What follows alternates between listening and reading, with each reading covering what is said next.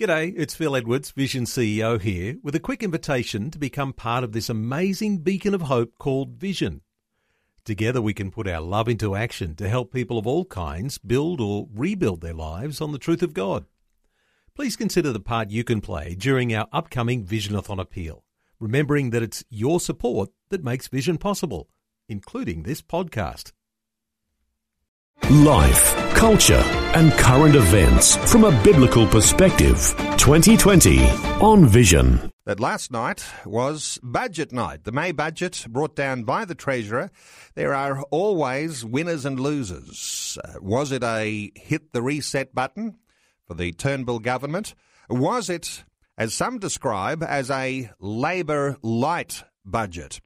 Well, you may have been listening to commentary in the mainstream media, but there may be some Christian perspectives that may have gone unchecked, and we'll bring out some of those sorts of things through this coming hour.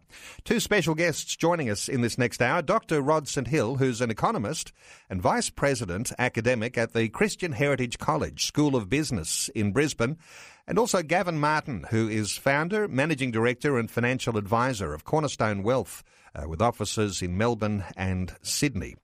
And uh, Gavin Martin joining us on the line from Melbourne. Hello, Gavin. Welcome along to 2020. G'day, Neil. Great to be with you. And Dr. Rod St Hill, who's joining us in the studio. Hi, Rod. Welcome along. It's great to be here, Neil. Uh, and I should just say, uh, uh, you're fresh off the plane this morning, Rod, and uh, you had a very, very up close opportunity to hear of uh, and discussion of budget workings uh, with MPs and ministers until late last night in Canberra. What can you tell us about uh, the sorts of things that you were involved in last night? Well, uh, it was very interesting actually because we were able to witness the budget being delivered. So we were in one of the galleries there. We were able to see everything that was going on um, from about 50 metres above the uh, members of parliament. And uh, after that, we were able to meet with Bert Van Manen, who hosted a, a small dinner and uh, he introduced us to a number of cabinet ministers, and they were able to talk to us a little bit about what was happening in their portfolios. So it was a great experience for me, and uh, particularly as an economist, and hearing some of the things that the cabinet ministers had to say about some of the difficulties they have in their portfolios, and um, also the fact that actually the budget is pretty much a secret document, and uh, even cabinet ministers don't know exactly what's in it until it's actually read. So, despite the fact that there were a few leaks, there were many, many um, uh, issues that were raised in the budget that uh, really only I think the Treasurer and the Prime Minister knew about. So that, that was an interesting insight. And I don't want to leave uh, listeners out of our conversation today, too, because there may be questions or a specific comment uh, and uh, John, who is uh, answering phones uh, for us this morning, uh, will take your name and he may well even uh, ask you what sort of question or comment you have. And we'll try and include those questions through our conversation today that will be relevant to where we're up to in our conversation. There is so much to talk about, but let's start with a very big picture idea of last night's federal budget. And Gavin Martin, if I'm asking you for an overall, how did you feel when you saw the budget? what is your response? Yeah, my feel is that Scott Morrison's second budget was the budget that we had to have, and not because of budgetary requirements, uh, but or financial, but really about the political landscape. I think the medicine that we really needed to uh, take uh, back in 2014 with the Hockey Abbott budget that was not palatable for the electorate or the Senate.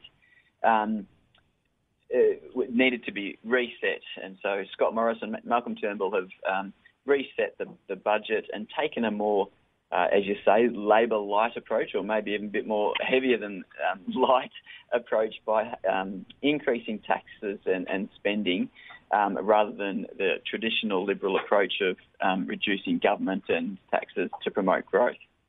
Of course, earlier on this morning, I was hearing uh, the opposition leader trying to distance himself from the idea that the Turnbull government might have delivered a Labor light type budget. And uh, one of those issues, of course, was uh, that the taxes uh, were being raised. I mean, uh, ought we be feeling significantly uh, uh, short uh, changed by the idea that most taxpayers are soon going to be paying more tax. Uh, that the banks who are going to have a, a rise uh, in a levy on the banks may well claw that back uh, with uh, with some home loan interest rates rising. We may well feel some pain from that. But an overview from you. How did you feel when you saw the budget last night, Dr. Rod St Hill? Well, I certainly felt that they were turning their backs on 2014. Absolutely, no doubt about that. But I think you know we've ended up with a big spending, big taxing, big government, and that's not going to change within the next few years. I don't think. But but one of the things that I think does make this quite different to what you might have expected from the opposition is that there's a very heavy emphasis on infrastructure.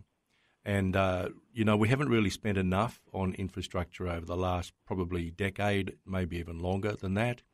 And uh, I think that's a very good thing. So I do agree to some extent with uh, the Treasurer that there's good debt and bad debt. And a lot of the increase in debt that's resulting from this budget is what he would call good debt and I'd be inclined to agree with him because it will improve our productivity, and uh, that should generate rises in income that will allow the government to increase their total tax take and gradually get that budget deficit down.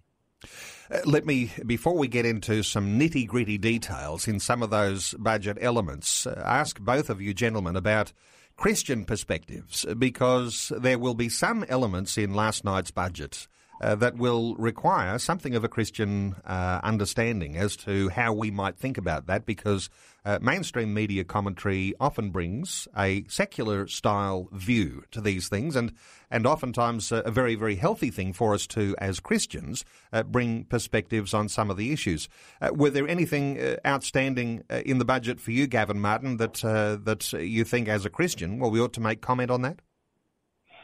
I guess the uh, focus on uh, homelessness. I think there was 375 million from memory uh, to focus on that particular issue as part of the broader housing package, um, focusing also on um, uh, promoting and encouraging um, investment in affordable housing. I guess that can be seen as a, a positive as well from a Christian perspective. And um, then uh, the, media ban on gambling, I think that's being so much uh, indoctrinated in our cultures and our kids' um, minds, I think that it can't be a bad thing at all. Uh, your thoughts, Rod St Hill? I certainly agree with Gavin on the, the ban on uh, gambling advertising. And uh, look, the sweetener for that, uh, through the changes in the media policy, um, lie in the fact that the government is changing the way in which it's actually uh, charging the uh, radios and television stations for the spectrum that they have. So there's a significant reduction in the bills that they'll have to pay to the government for the use of um, the airwaves. And um, I think that that's made it possible for them then to um, place this ban. But I, I, think that's an excellent idea. Um, it should reduce problem gambling, I think. Um, I, I do think the government's made some genuine efforts in the area of housing, although I would note that the most important effect will be on the demand side rather than the supply side. So I don't think we're going to see house prices coming down in a hurry, but it, the the changes to the the way in which young people can use their superannuation accounts as a means of low tax saving uh, in order to save up for a deposit, I think that's fairly positive. And they've they've made quite a few changes in relation to foreign investors in the housing market that uh, should slow down some of that demand. And look, I think it, it's a great thing if a young family can live in a house that they own. And uh, so I would say, from a Christian perspective, I, I, I, would applaud the government on that. But it is dependent on something happening on the supply side as well. So we, we will need to see state governments step in and do something about releasing more land. And I think both state and federal governments could probably do more uh, to make sure that developers don't simply buy land and sit on it for many, many years, and that does happen too often.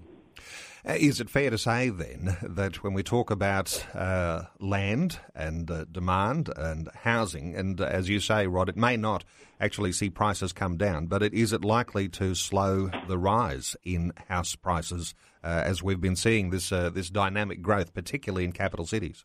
Well, it's always hard to know, but, but it'll probably be probably release a little bit of pressure in Sydney and Melbourne, and that's where the biggest problem is. And uh, look, people simply want to live there. They, they, simply want to live in Sydney and Melbourne, and uh, that's one of the issues. And Gavin Martin, first home buyers, uh, when they take advantage of the new savings opportunity, uh, putting some money into uh, superannuation, pre tax dollars, uh, is that likely to be something that will be a real benefit, do you think? Uh, yes, I think it will be in for those that can take advantage of it. So, uh, just some rough figures. It seems like an individual on uh, fifty thousand dollars might be able to save around, you know, four and a half thousand dollars in tax by, um, and, and, therefore they can put that money towards their first home uh, by uh, taking advantage of the strategy. It is a little bit more complex than the old model that was uh, introduced by uh, uh, Kevin Rudd in Kevin 07, the first home savers account, because it does mean you're putting into super. There's a bit of a more complex um, assessment of what's your tax rate um, when you're paying money into super and how much you're paying on the way out. Um, but uh, on my initial assessments, it looks like about four and a half thousand dollars generally. Uh, but you also need to factor in that cash flow wise, it um, if somebody is on that sort of income under uh, $55,000 but over $42,000, um, they'll also be paying more in uh, their help repayments. So it might be another $4,000 in repayments that they'll need to make that they that they previously didn't need to. So in terms of cash flow, there might not be that much difference for somebody in that band of income, the $42 to $56,000 mark. We are taking calls, 1 800 316 316. Uh, you're welcome to have a question or a comment uh, with regards to those things that you understand from last night's federal budget, 1 800 316 316. Let's move to a slightly different uh, perspective here and talk about education. And usually we'd talk about schools education uh, first and schools funding, but, but since Dr. Rod St Hill, uh, as a university lecturer and uh, and uh, and economist and uh, academic. Uh, when it comes to issues to do with universities, uh, there's going to be an increase in the cost of university degrees. what are your feelings about that? Look, I think it's inevitable, and um, we, we still have that income contingent loan facility available for students. Admittedly, the um, level of income at which you start making repayments is, is coming down. Um, but I, I, think on the whole, we've actually got a very good system in Australia. And uh, I don't really see why individuals who benefit from university degrees shouldn't actually have to repay their loan.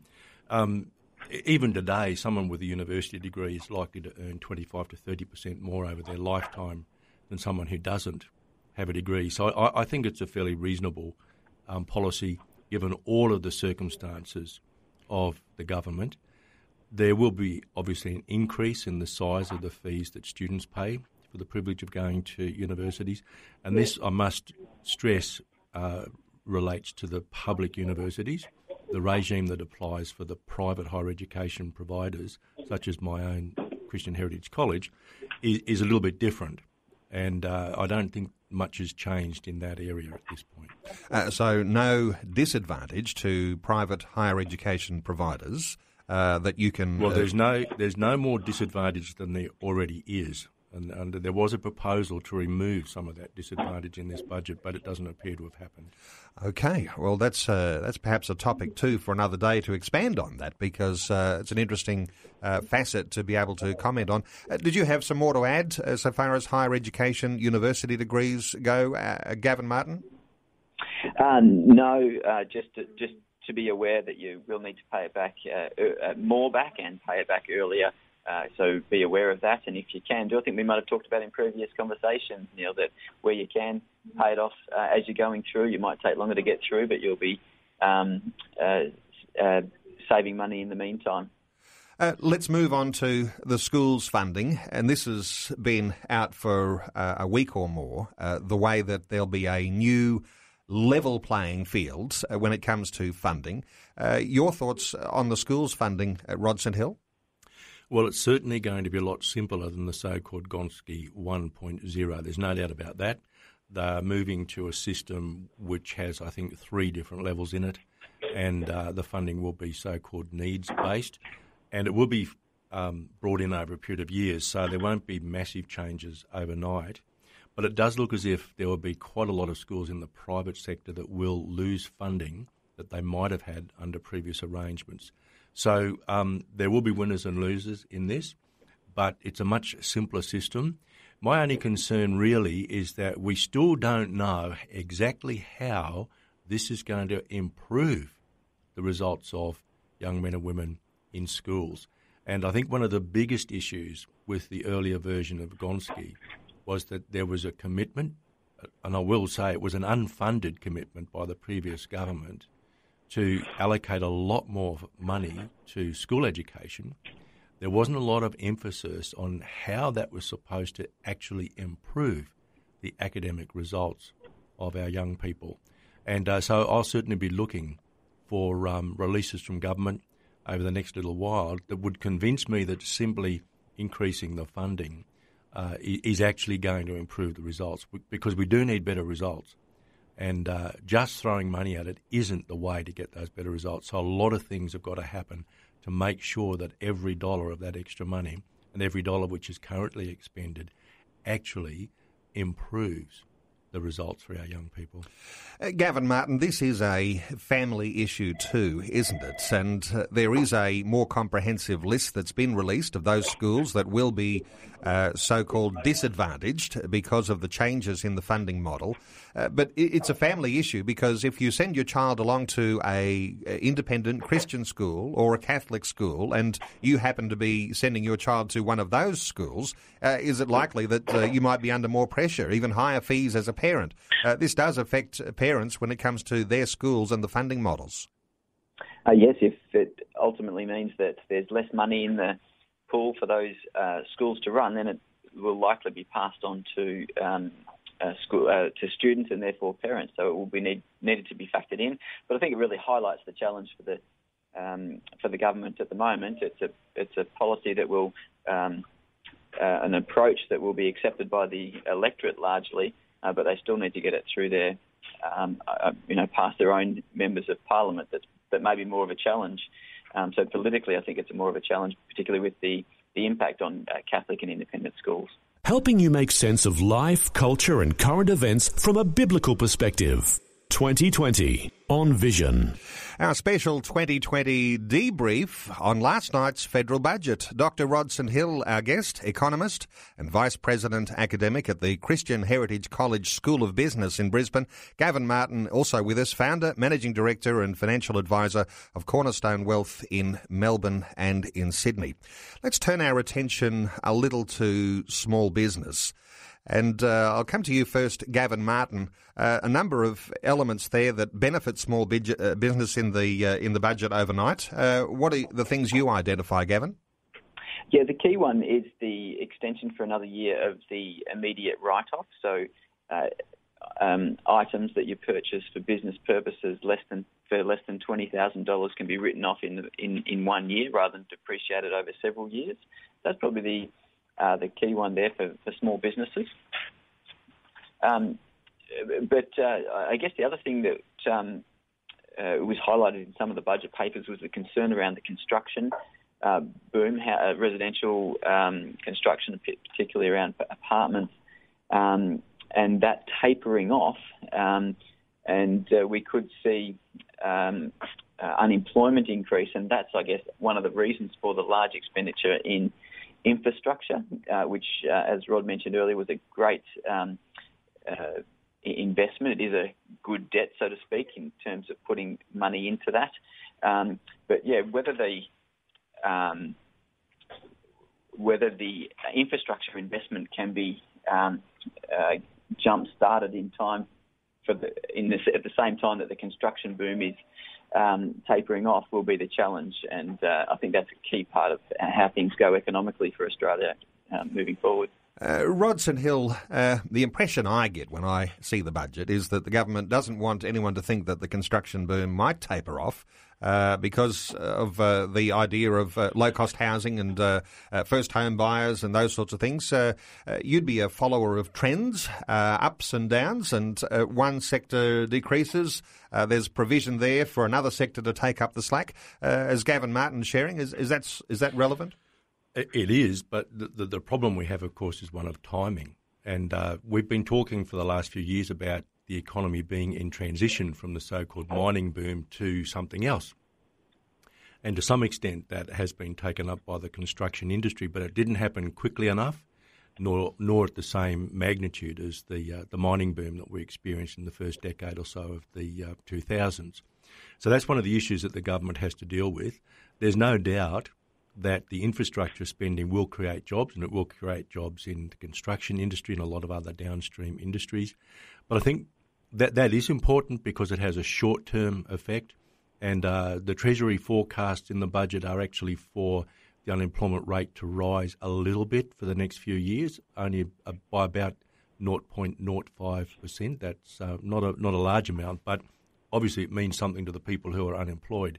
So we're, we're probably going to see a little bit of an increase in the unemployment rate, a little bit of an increase in the inflation rate for the forecast period of four years that's in in the budget. Um, and I agree with Gavin. The infrastructure spending really needs to start pretty quickly. Um, and I'd like to see the private sector as involved in that as possible. And I, I noticed in one of the newspapers today that Wagner's, who built an airport uh, in Toowoomba, and uh, they managed to get that thing operating with airlines within a couple of years. And uh, one thing we do know for sure is when the government directly undertakes a large infrastructure project, that simply adds time and undoubtedly cost to it. So um, I, I think if we can get the private sector involved as quickly as we possibly can, uh, that will get things moving. And uh, I, I, just really encourage the government in that area. Uh, and that draws us to another uh, important uh, facet of this whole issue of infrastructure because uh, while the ideal might be having private sector involvement, you've got the government uh, with its Badgerys Creek second Sydney airport wanting to basically have the equity of ownership for that airport in in public hands. Uh, how does that fit? I mean, is this a good thing that the government does want to actually own the uh, the Sydney airport, the second well, Sydney airport? Look, I think that that was their second best option. They had a preferred option that just didn't work out because uh, Sydney Airport had had an option to actually build that airport, which they, they passed it by. They um, they did their analysis and felt that it couldn't make enough return on their investment. So that's why the government has taken it over. Um, look, it's a long term investment. It'll take 10 years to build. I think the really important key here is they must have good, fast, reliable public transport from the new airport into the CBD. So that means good rail links in particular and not too expensive. Um, so, look, I, I, think it's an exciting development. It's about time We've been talking about Badgerys Creek for over 30 years now. It has taken a long, long time to bite the bullet. And uh, I, I think it will be a successful airport. But as I said, the key is to make sure that it links with the CBD reliably, efficiently, and fast. That other big piece of infrastructure that may well start as early as this year, Gavin Martin, a rail link between Melbourne and Brisbane. Uh, did you have any thoughts on uh, that particular piece of infrastructure and what that might do for people who live in all of those towns that will be so much more easily accessible by way of freight? Uh, what are your thoughts on, on that particular uh, rail line? Yeah, most of the other infrastructure spend really it seems really logical and makes sense. But the one that I struggle most with, and, and maybe that I don't understand as much as what uh, perhaps Rod may be able to comment on, but it's been raised many times. It's inland rail, um, but the, uh, the, the, my understanding is that cost is significant, and will you actually get a payback on that? Um, so that's the most questionable um, infrastructure spend that I have on the uh, on the list. I'd be interested in Rod's views. Look, um, most of the economic analysis shows that if the private sector built it, they wouldn't actually get their money back. So um, I think we have to look at this as something which is making a contribution to community. It won't necessarily have a hard economic payoff. I know there are lots of people in business who think it's a great idea, and uh, I know some Christians in business who, if they had the money, they would actually fund it because they believe that it will deliver something socially to our nation. But I agree with Gavin that uh, economically it probably won't pay off, or if it does, the payoff will be a long, long time into the future. Uh, let's turn our attention for a few moments. Uh, it is inescapable to me that, as one commentator said, this was a busy budget. Uh, last night, as the Treasurer delivered a lot of elements and uh, a lot of uh, what people are describing as good sort of fix it uh, ideas that are coming out in the budget. Uh, it's been described as busy, but does that mean that there may be some things in there that need extra attention uh, because they'll go a little unnoticed because there's so much to talk about in the budget. Uh, your thoughts, Gavin Martin? Uh, is this too busy? Is there uh, that idea of the devil in the detail that may be missed because there's so much to talk about? Uh, I think the busyness is really about how many uh, issues it deals with. So it's dealing with um, the fallout from previous budget under um, uh, Hockey and Abbott. Um, it's dealing with the zombie measures that weren't able to be uh, dealt with, and it's dealing with the um, um, neutralising the political leverage that Labor has by focusing on things like uh, Gonski. Um, so I think it's busy in that respect, but it's not busy in terms of what it's got in the document. I think it's really quite straightforward in, in terms of the measures. Uh, a lot a lot simpler in terms of superannuation. Um, most of the changes last year caused a lot of complexities um, in the finance sector, and uh, there's very minimal impact um, on, on, that in that space.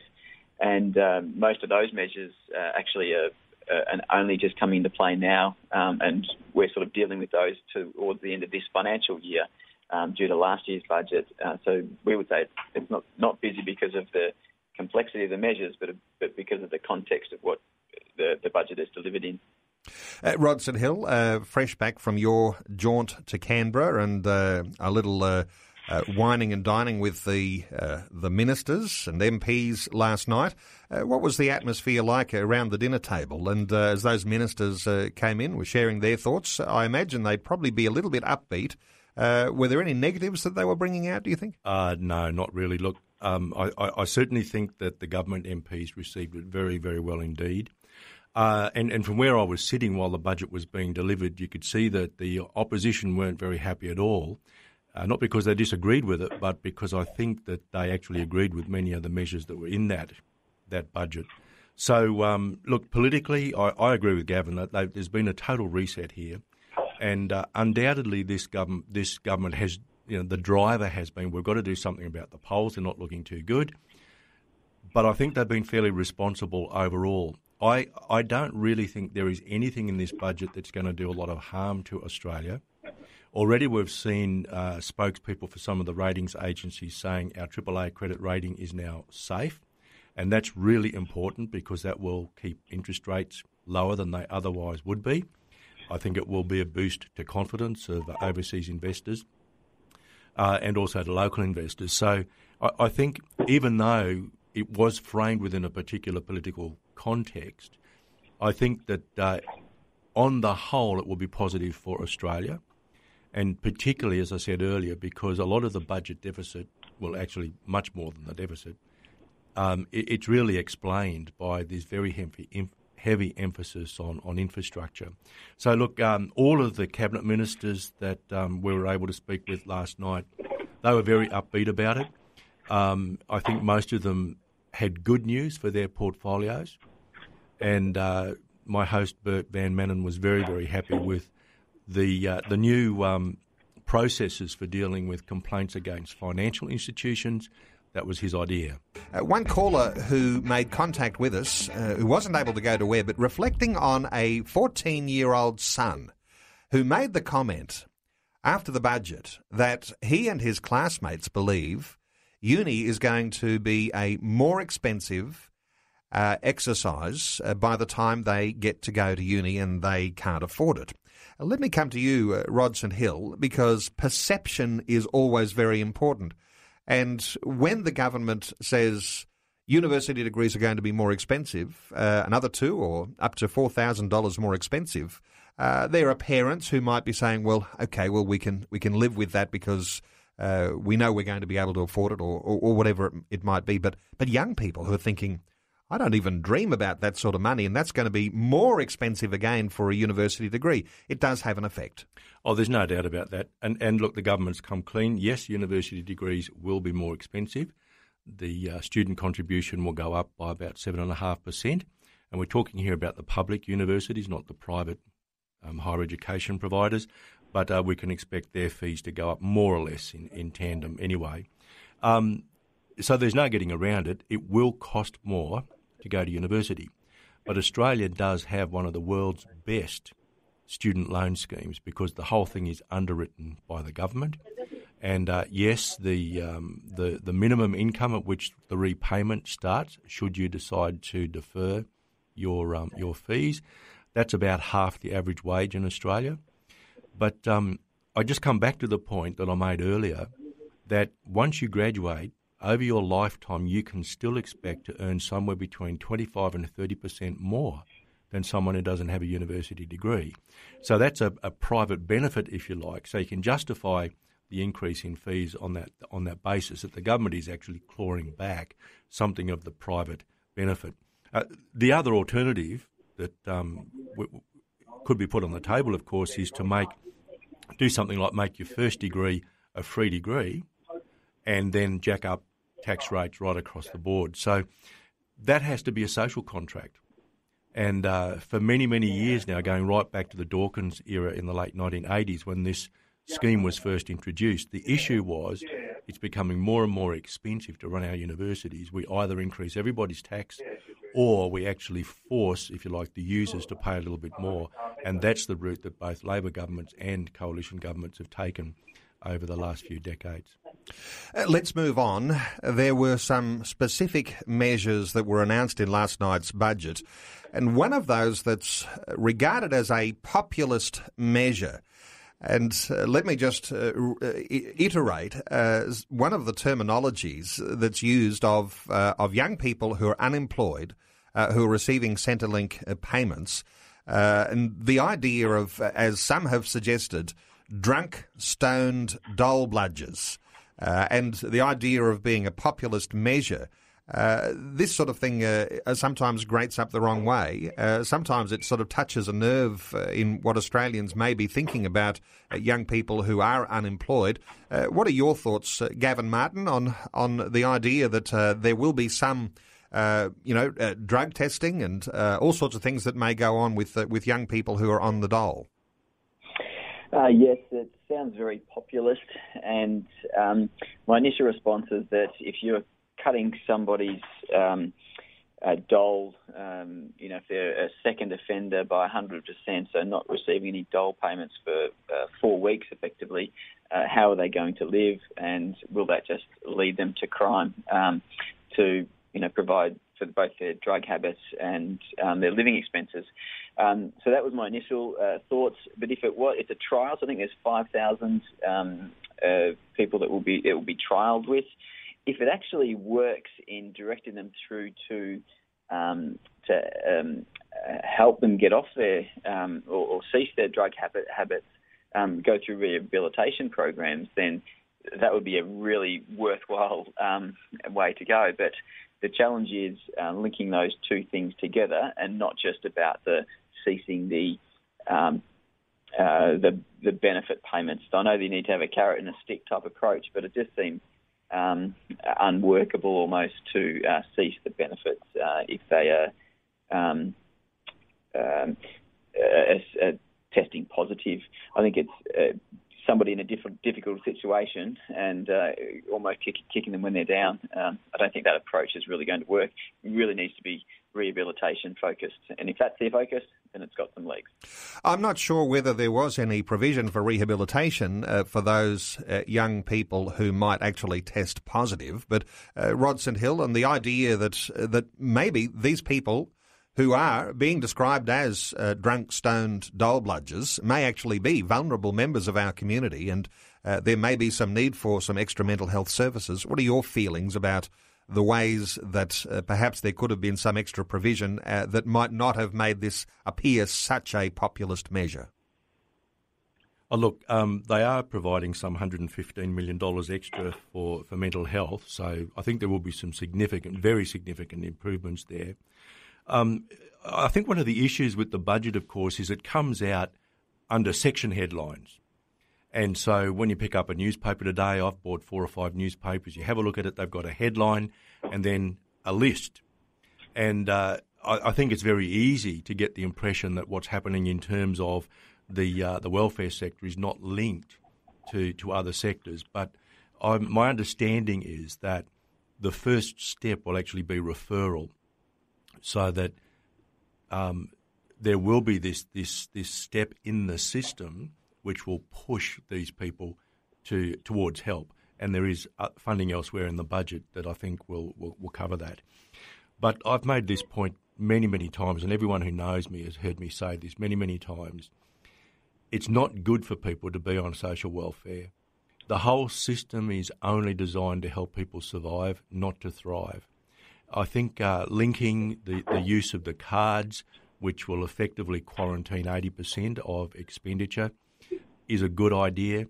I think it's a very wise thing to trial it in just a few areas. Uh, those areas, I believe, will be announced. They may be announced now, but sometime today they'll become uh, pub, that will become public knowledge.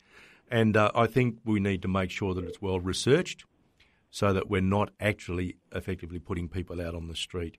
I, I agree with Gavin that, that, that at first blush, when you just read the section under, under welfare, it could appear that um, someone who, who fails twice, they lose their uh, financial assistance for four weeks. What are they going to do? Uh, but I think the idea is to push them into other areas of help, and I think that's a positive thing. And we really do have to change the psychological way of thinking in Australia. We have to stop thinking welfare and start thinking, what can I do? What can I do to reach my aspirations? And I think that's totally consistent with a biblical worldview. And one of the things that separates Christianity from all other approaches to life is that we actually believe we can aspire to something better in this life. And uh, social welfare doesn't help in that area. Uh, so there is a very sound uh, Christian perspective when it comes to social welfare, and that is to be on it as uh, as little and as for as short a time as possible, because work is this ethic that we have almost ingrained in us uh, that is coming from God. Well, absolutely. And, and one of the points that the Treasurer made last night was the very best form of social welfare is to have a job. So that's one of the reasons why I'm, I'm, quite happy with what's happened in the area of small business, not just the uh, continuation of the $20,000 instant write off, mm-hmm. but also um, increasing the, the, the cut off for business turnover for small businesses to $50 million under the reductions in business tax. I think that's a great thing. And also, apart from the banks, big business hasn't really been hit by this budget either. So I think that augurs very well for the notion of a better way to uh, provide for our people, and that better way is to provide sustainable, paid, meaningful, and interesting employment. Uh, let's turn our attention to the banks because uh, banks are uh, perhaps, uh, and this is the fear, I guess, that have uh, people have if uh, if the banks are going to be taxed by the government, then the banks may well uh, claw back uh, some of that by raising their fees and charges or or mortgage rates. Uh, let's stay with you for a moment, uh, Rod St Hill. Uh, your thoughts on the banks? Well, they'll find it fairly difficult, I think, to claw back the tax from their own customers because this uh, levy, this 0.06% levy, only applies to five banks. Those are the four major banks plus one other. And there are lots of regional banks, state based banks, for example, that are smaller banks. They won't actually be paying this levy at all. So I, I, it, it's actually a brilliant way to um, increase some revenue because the, the large banks are going to have to think well, will our customers start shifting to the smaller banks if we actually increase costs to them? So I, I actually think that what will happen is it will be the shareholders who, who lose out, that they won't get such big dividends in the future. Uh, your thoughts, Gavin Martin? Did you have something to add about banks? Uh, yes, I initially thought that um, the, the policy isn't a particularly good one because it's just targeting a few um, corporates uh, and it sets a bad precedent. But the more you think it through, as Rod articulated, that it actually uh, enables um, uh, some tax revenue to be generated from it, targeting the largest banks without increasing interest rates potentially across the board. Because, as you say, they'll go to a smaller lender, one of the non-five uh, banks, if if their interest rates uh, are increased too much on, on lending, for example. Uh, so it's quite a clever policy in that respect. Um, and it's also clever in that it will be supported by Labor and get through the Senate as well. So uh, my initial response is that I don't like the, the approach of just targeting a few corporates. Um, but at the same time, it's quite clever in the way that it, it shouldn't increase um, mortgage interest rates across the board and that it should get through the Senate as well. Can I just add something there to look, the big banks have a very privileged position in Australia because they are actually protected from most competition, certainly from international competition. So, um, and that's why they're among the most profitable banks in the world. And uh, so I actually think that there is some justification in forcing them to pay a bit more tax than some other big businesses might pay, simply because of their very privileged position in our economic system. And uh, that has benefited us because we've got a much more stable financial system than is the case in many other countries. But I think some of the other things that are happening in, in the banking area as well, um, senior executives and uh, directors are being held much, much more accountable for things like uh, the quality of advice which is provided to customers. And as we know, seriously, the big banks have actually let us down in many areas over the last few years. And uh, I, I, I, suspect that a lot of this is a, a reaction by government to the bad behaviour that banks have engaged in. Let's turn our attention to energy. Uh, when we're talking energy, we're talking electricity, and we might anticipate, uh, because of those leaks before the budget, of uh, power rebates. Uh, the equivalent of $75 uh, for an individual, and we're talking pensioners. the idea that electricity prices are about to skyrocket and other energy. your thoughts on, on the things that have been announced in the budget with regard to energy, Gavin Martin? Oh, this is a real pressure. Corporate energy prices are really uh, are already skyrocketing, and it's not yet filtered through to uh, individual energy users. And so, this is an important measure uh, to help those that are a little bit more vulnerable. Uh, so, pensioners, um, assisting them with that uh, rebate. Um, I think it's a really important measure as the cost of living goes up significantly through energy prices increasing.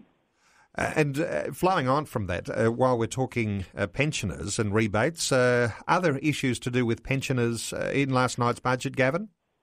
yeah, there was a really unpopular um, measure where the asset test was um, returned to the old method from about 10 years ago, and that commenced the 1st of January 2017. About 300,000 age pensioners went off the pension altogether. When that occurred, um, they also lost the um, pensioners' healthcare card, um, which involves discounts on um, uh, pharmaceuticals, uh, but also car registration, uh, utility bills, um, and a range of other um, you know, registration on your vehicles, etc. so they not only missed the, missed out on the, any pension, but they also missed out on that card that effectively enables you to access discounts. They've announced that they'll reinstate that for people who have um, come off the pension on the 1st of January this year. That's a great news, along with the um, the energy rebate it will just um, assist uh, pensioners with their cost of living expenses. And the other one that's probably not going to have a massive impact, but for an isolated few, um, the opportunity to downsize your home and put up to $300,000 each of that downsize um, money uh, into your superannuation um, over and above the current limits and without having to satisfy a work test over 65 years of age as well. It presents another opportunity to um, take advantage of downsizing, and, and, the intention of the government is to try to um, free up the um, uh, supply in housing market, but I think it's going to have limited um, uptake, largely because the main motivation for people not downsizing their home is that it will reduce their uh, age pension benefits. Um, and it also incurs a significant stamp duty. And unless those two measures are dealt with, um, or those two issues are dealt with, I think it's going to have minimal uptake. This is 2020 with Neil Johnson, helping you make sense of life, culture, and current events from a biblical perspective. 2020 on Vision. Uh, we've been having a debrief about last night's federal budget. Two special guests on 2020 today Dr. Rod St Hill, economist and Vice President academic at the Christian Heritage College School of Business in Brisbane. Gavin Martin, also the founder of Cornerstone Wealth with offices in Melbourne and Sydney, our guests. As we draw some loose ends together, uh, come to you, uh, Rod St Hill, uh, a couple of big issues. Uh, that really are important, I guess, uh, from our Christian perspective. And there were some major announcements last night. Uh, the NDIS, uh, a new tax will increase in the Medicare levy uh, to cover fully the NDIS. your thoughts on, on that initiative? look, that was a responsible thing to do. I, I don't think anybody would be critical of the idea behind the NDIS, the National Disability Insurance Scheme. It's not an insurance scheme, but that aside, uh, the funding is now secure. It was left unfunded by the previous government, but funding for that is now absolutely secure, so there are no issues there. The 0.5% increase in the Medicare levy will cover some of that. The rest of it will come from general revenue. Uh, let's get a, a, very quick perspective, Gavin Martin. Foreign aid, uh, frozen for two years from 2018. Uh, there's been controversy over how our foreign aid budget has been used of just recent times, uh, and then also all of the criticisms that governments on both persuasions have had because of cuts to foreign aid. What are your thoughts about last night? Gavin?